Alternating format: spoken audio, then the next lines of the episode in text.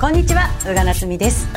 私が好きなもの、それはお酒と温泉とウィンタースポーツ、つまり長野が大好きということで、このポッドキャストの番組は冬の長野のおすすめスポットにお邪魔して、その地で雪が溶けてしまいそうなほど熱い方たちをご紹介していきます。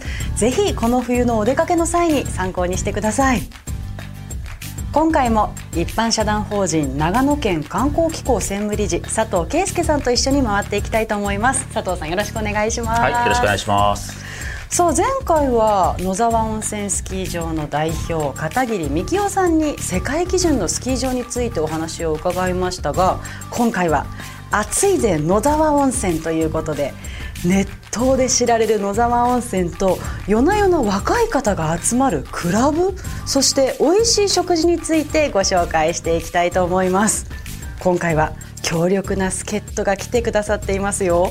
ここ野沢温泉村の出身で、スキークロスのワールドカップ選手として12年にわたって世界を転戦されてきた河野健二さんです。よろしくお願いします。よろしくお願いします。河野さんは野沢温泉村のご出身なんですね。そうですね、生まれも育ちも野沢温泉で。じゃあもう幼い頃からスキー、雪とは親しんでたわけですか。そうですね、もう記憶がある頃にはもう山を滑ってたっていう感じで、初めてスキーをやった記憶もないぐらいな感じですね。この村の魅力ってどういうところですか。やはり世界基準のその素晴らしい雪質と、また温泉街に広がる、13カ所の外湯であったりとか、食事も美味しいですし、いろんなお酒も豊富というところで、いろんなものがこの小さなコンパクトな村に詰まってるっていうところが魅力かなと思いますけど。そのあたりを今日はたっぷり教えていただけるわけですね。そうですね。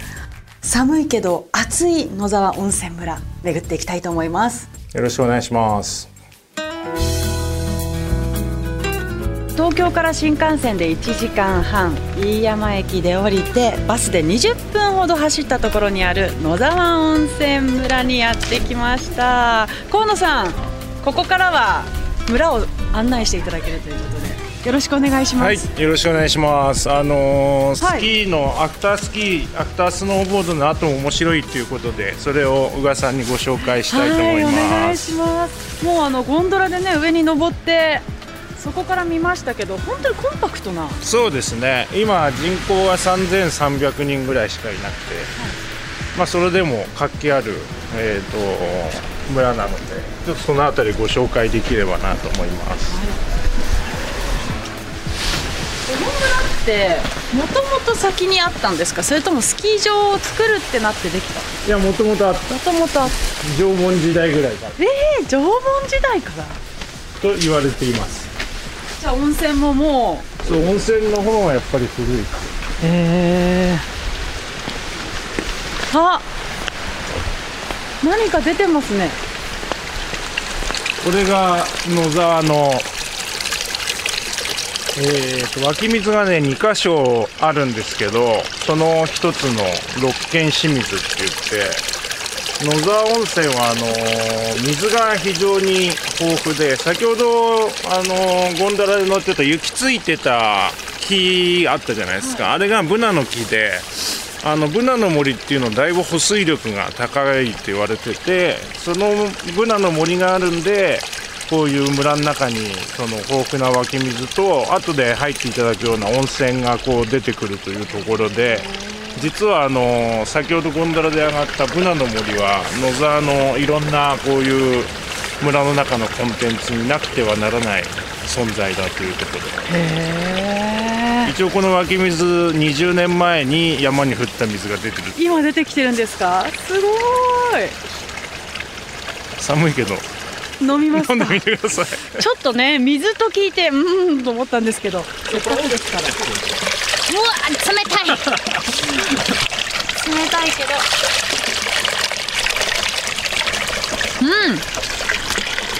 ど、美味しい。すごくまろやかですね。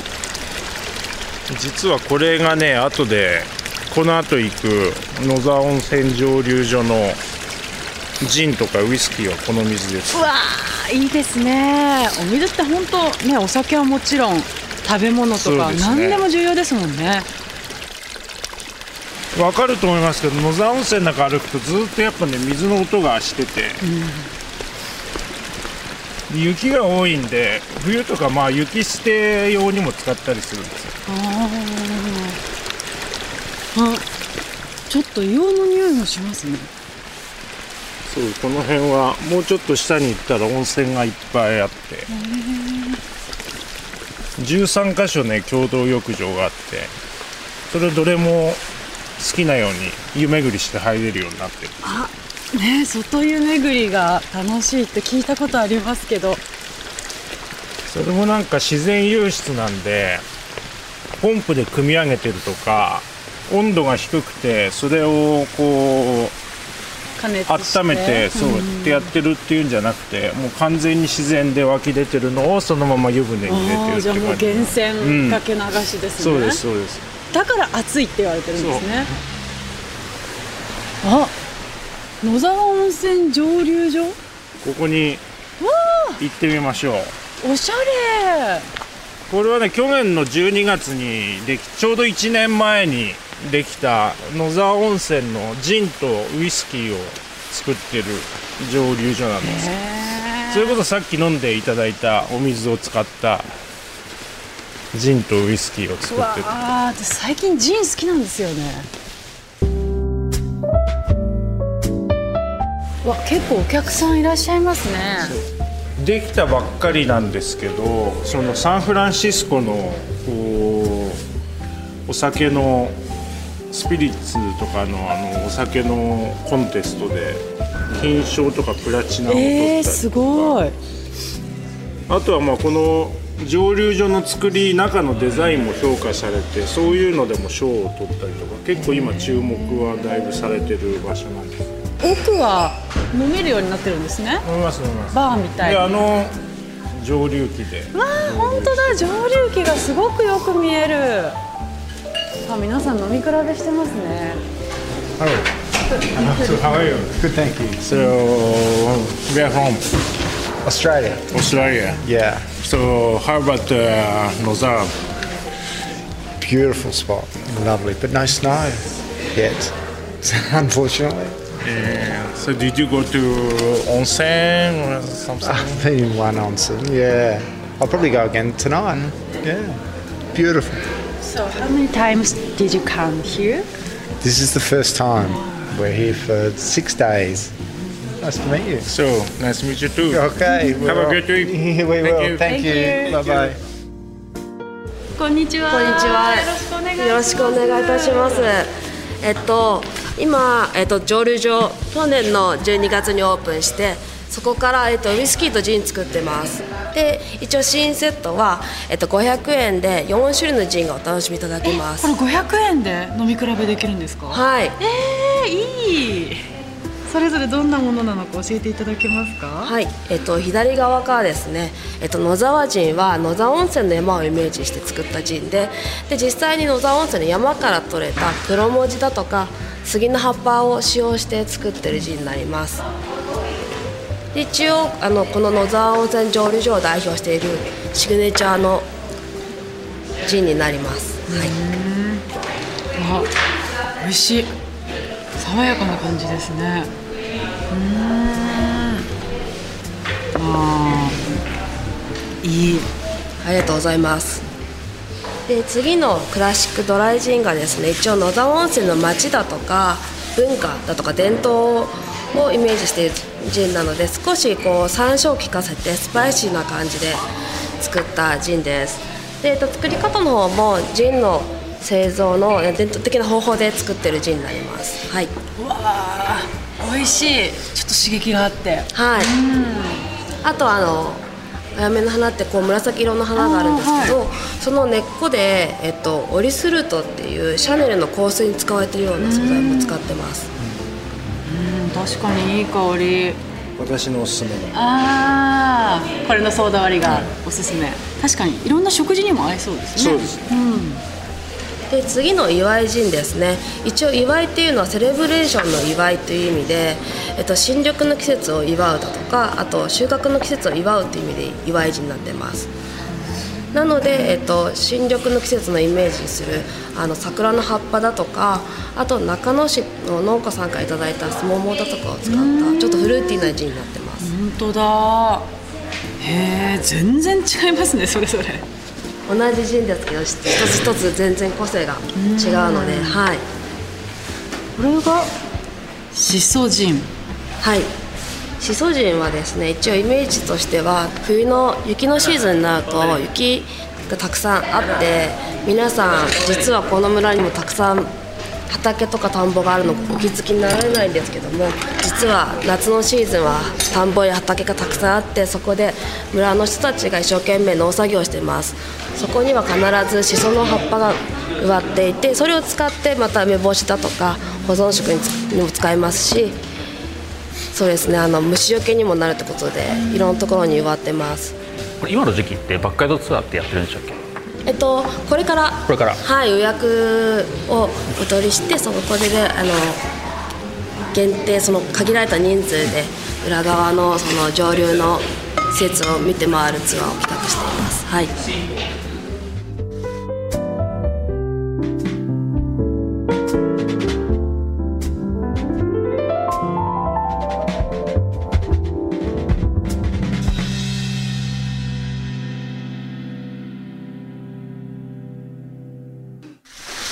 すごい、こちらお寺ですか？そうですね、これが建明寺っていう野沢菜発祥のお寺で。野沢菜発祥？そうです。野沢菜の野沢って野沢温泉の野沢ですからね。はい、それはなんとなく分かってましたで、野沢菜が生まれたのが実はそこのこの畑というか、木でちょっと あそこの段のところに今から250年前にここの8代目の住職が種を植えて始まりで。面白い。わ、立派ですね。この街歩きがね、結構野沢のこう楽しさの一つなんですよ。なんか迷路の中に入ったみたいな。そうですね。あら、なんか湯気が。温泉？これが野沢のキッチンでございます。村の。すごい。キッチンっていうことは皆さんここでお料理するってことですか？そう、これ90度近い源泉が出てて、ここで野菜とか山菜とかを茹でて、好きに使用していいんですか？村の人は。わ、本当だ。こう網とか使っていいようになってますね。そうです、そうです。今はね、いないけど、山菜の時期とかグリーンシーズンはめちゃくちゃいろんなローカルが山菜とか野菜持ってきて茹でてるんで。面白い。そう、温泉で茹でるとなんかアクが抜けるっていうね話も聞いて、やっぱり全然美味しいですよ。あ、これは温泉ですか？これが13カ所ある外湯のうちの、まあ一番野沢では有名な大湯っていう外湯ですね。この共同浴場は野沢組が源泉を供給し、地域の湯仲間が資金を出して管理運営しております。っていうことは一応そこにお賽銭箱があるように。じゃあもうお気持ちでっていう感じですね。そうです。一応その今出た湯仲間っていう組織が、各外湯を管理してて、お金を出し合ってこう管理をしてるので、そこのお賽銭箱にお気持ち入れていただけるとなというところで、そうするとまたこう後世にもこういう文化が続いていくっていうような形になってますね。素晴らしいですね。じゃあ行きましょうか。じゃあ早速入ってみてください。はい、行ってきます。こ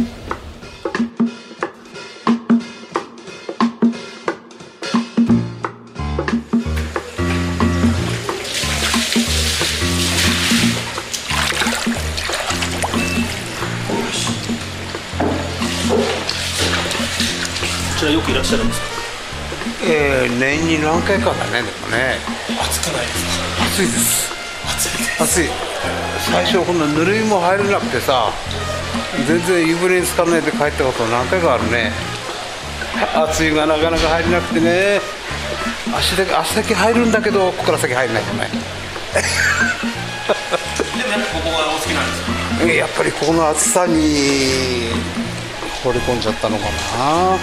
他の温泉も結構行くんだけどね、結構ここで、体調を整えるっていうか、そういう言い方しちゃ失礼かもしれないけど、結構これで体調整うんですよ。冬の野沢温泉最高ですね。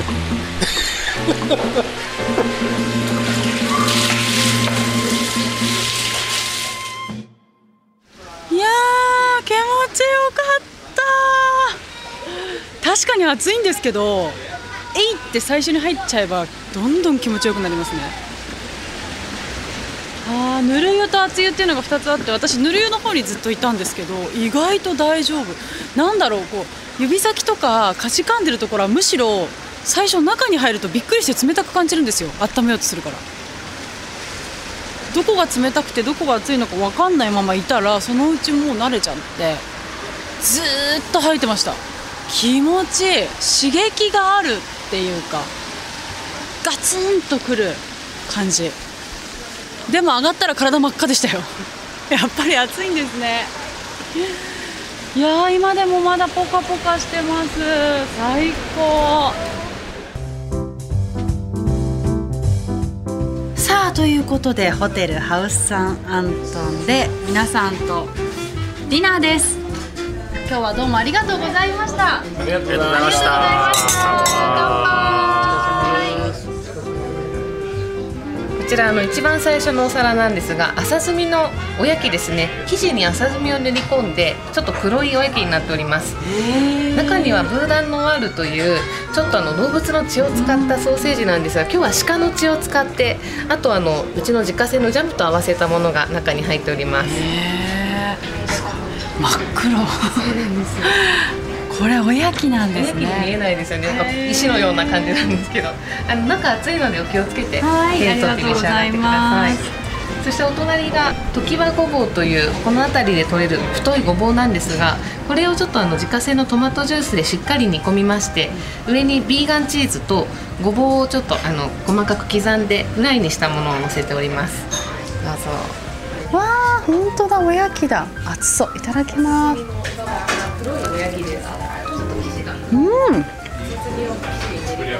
うわ、面白い。本当だ。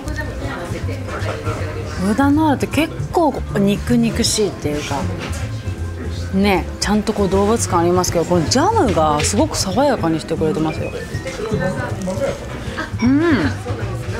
美味しい。おしゃれ。い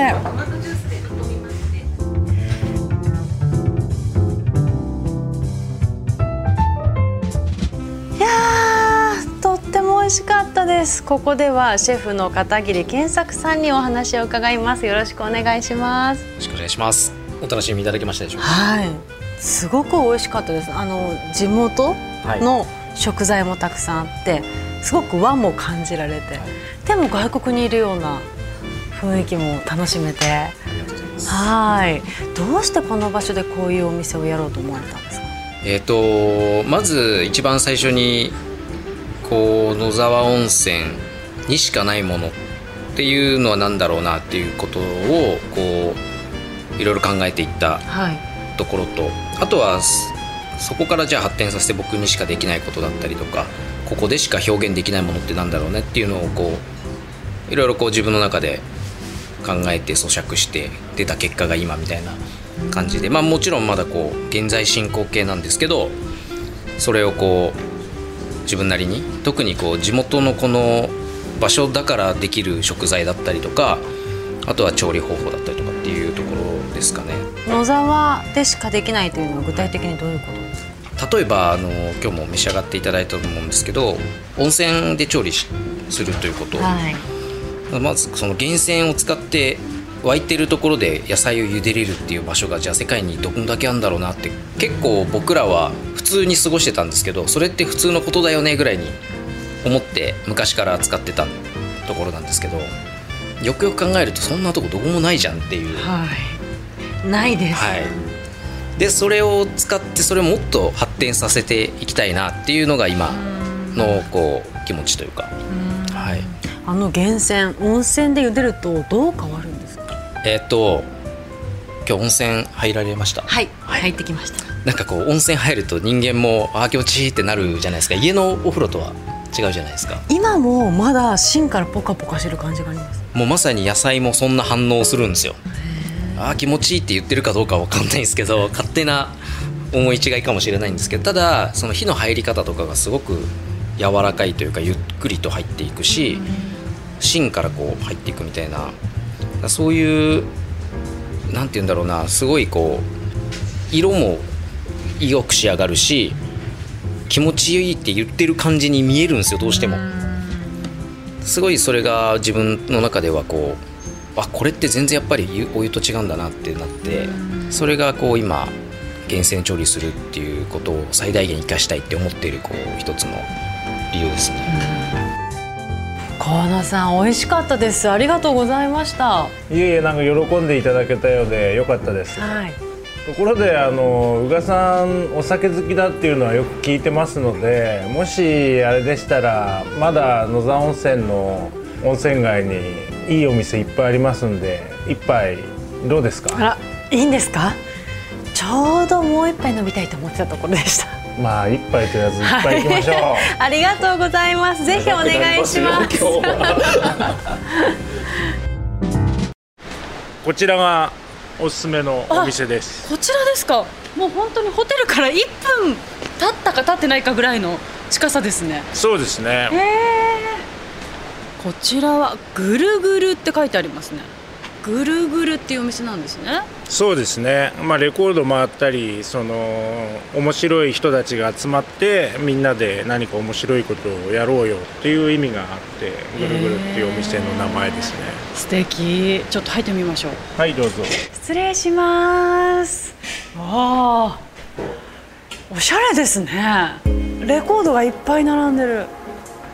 一応ミュージックバーになってまして、はい、まあ先ほどの野沢のジンとか、あとは野沢のお水使った日本酒とか、いろんなお酒をまあ飲めて、あとは最近ちょっとずつ人気が高まってるナチュールワインとかも ありますね、いろいろ。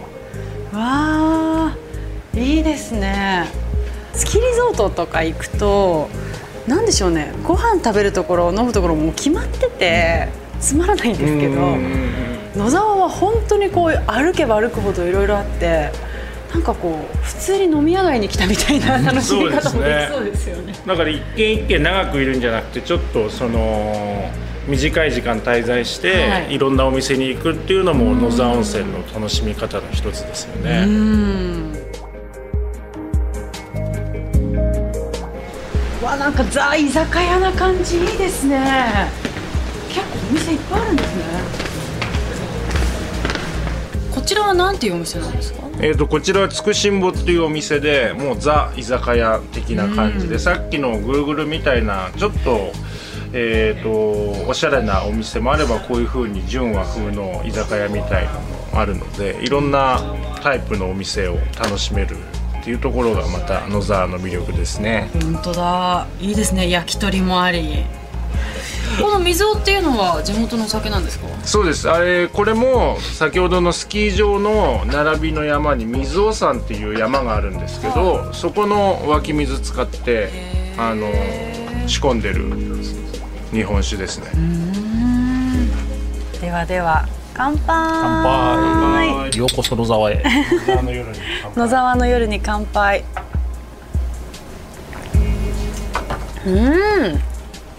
美味しい。結構飲みやすいからね、スースー。危ないですねこれ。みずみずしいですね本当に。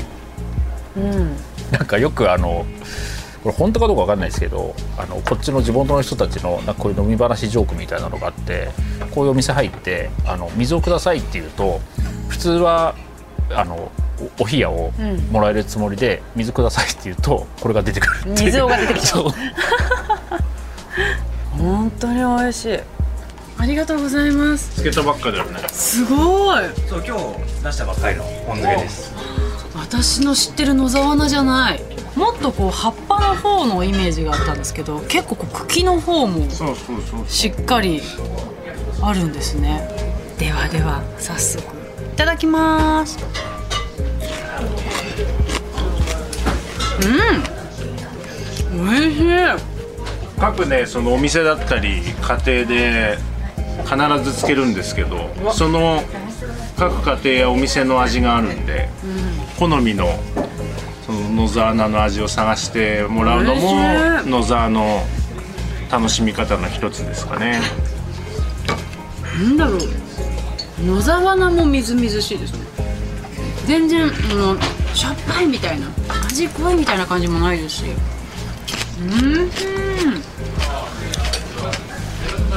あ、うまい。結構大きめにカットされてるから、食べ応えもありますね。